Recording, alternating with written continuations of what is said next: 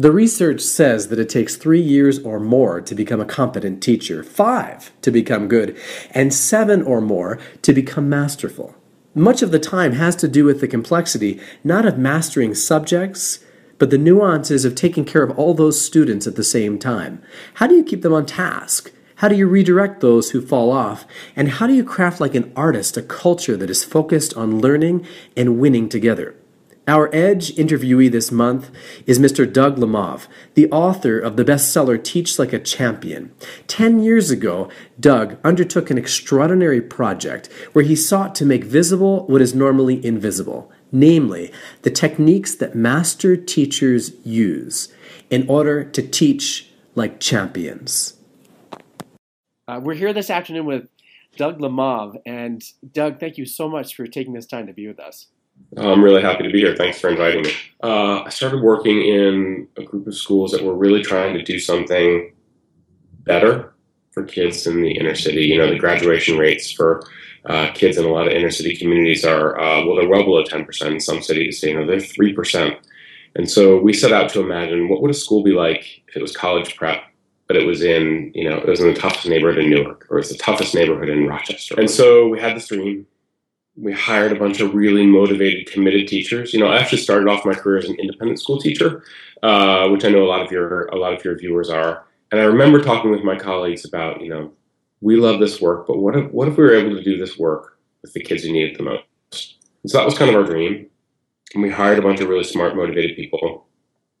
And they went into the classroom and they were great people of character and integrity. And they came back to us and they said, if we're going to build the schools that you told us we set out to build, we have to be better. And what we have is good, but it's not good enough. And, and so you, administrators of the school, make us better. And, you know, that's a, that's a big and important charge, and we weren't ready to answer that question. But up here in the upper right hand corner are people who every day beat the odds. Who they take the kid, they take kids from those same poor neighborhoods and with the same barriers caused by poverty, and they achieve incredible things. And so what I set out to do was just find those teachers, watch them, study them, write down what they did, what that made them different from the merely good, and uh, and try and make it actionable for the teachers in our school uh, and I set out to do that, and you know, I had a sort of informal document, and it kind of went viral. And next thing I knew, I was writing a book that I thought no one would read. and um, how many people, if you know the estimates, how many people have read your book now? Almost a million. Oh my gosh! I was doing a workshop for teachers yesterday on wait time, which I think is such a fascinating topic. You know, we all kind of know that you're supposed to wait after you ask a question, uh, you know, that the average teacher waits a second or less. And then if you wait five or six seconds, what happens is often amazing, right? Kids think more deeply. Kids who aren't fast but are often cerebral all of a sudden feel like they can play. They can hope to participate by raising their hands.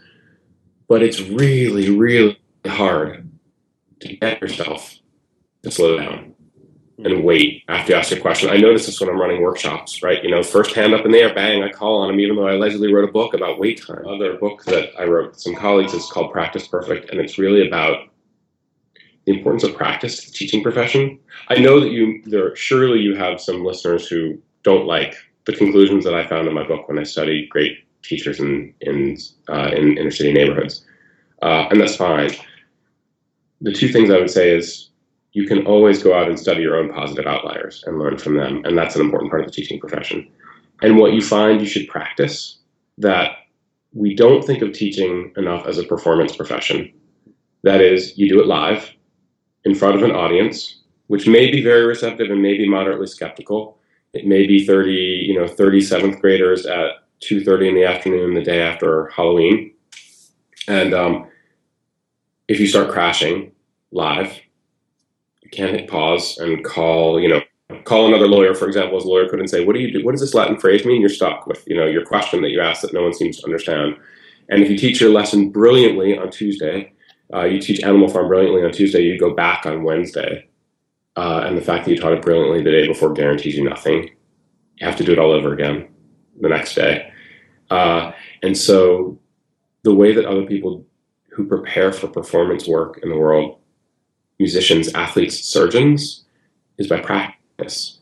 And so, to take this wait time example, if you were a surgeon, you would practice suturing an orange for hours and hours and hours and hours before you went into the operating theater.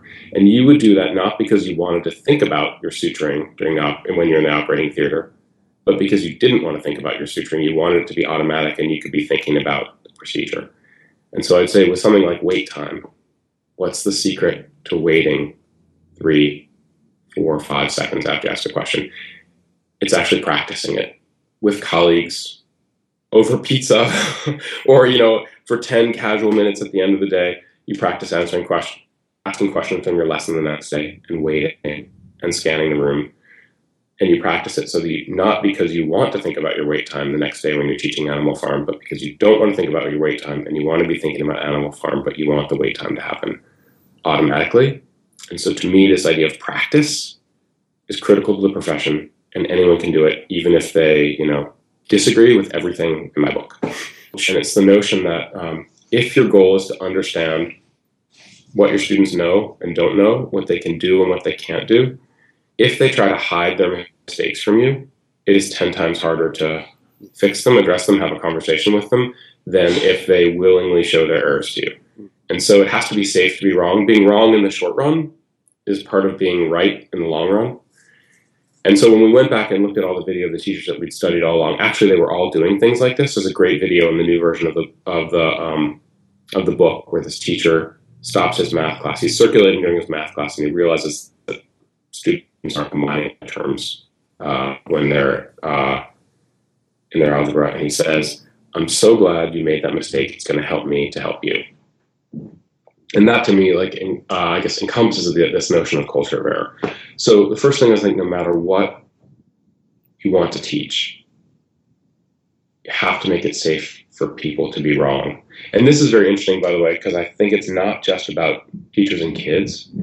You know, I was in a school the other day, one of the schools that we run in upstate New York, and I ran into a teacher that I knew and she was coming down the hallway fast towards me. And I said, Hi, Jamie, how are you? And she said, I'm good, but I can't talk right now. I just taught the worst lesson and I have to go talk to Katie about it. This is a fascinating thing for her to say, right? She wants people to know about her mistake uh, so that she can fix it and make it better. And the most interesting thing about the story is that Katie was her principal. And you think about you know what happened? Do most people want their principal to know that they're struggling? No they want to hide them they want to hide their struggles from their principal. The principal comes in the room and they start calling on the smartest kids in the class so that so that no one will see them struggle. Uh, so i think that you know th- this notion of like uh, you have to build a culture where it is safe to be wrong no matter what whether uh, so when you are trying to instill in kids uh, self-reflection self-critique self-correction it has to be safe to get it wrong and then get it right. In fact, that is what education is. It's get it wrong and get it right over and over and over and over again. So that to me is, you know, at the core of check for understanding, which is the core of any kind of teaching.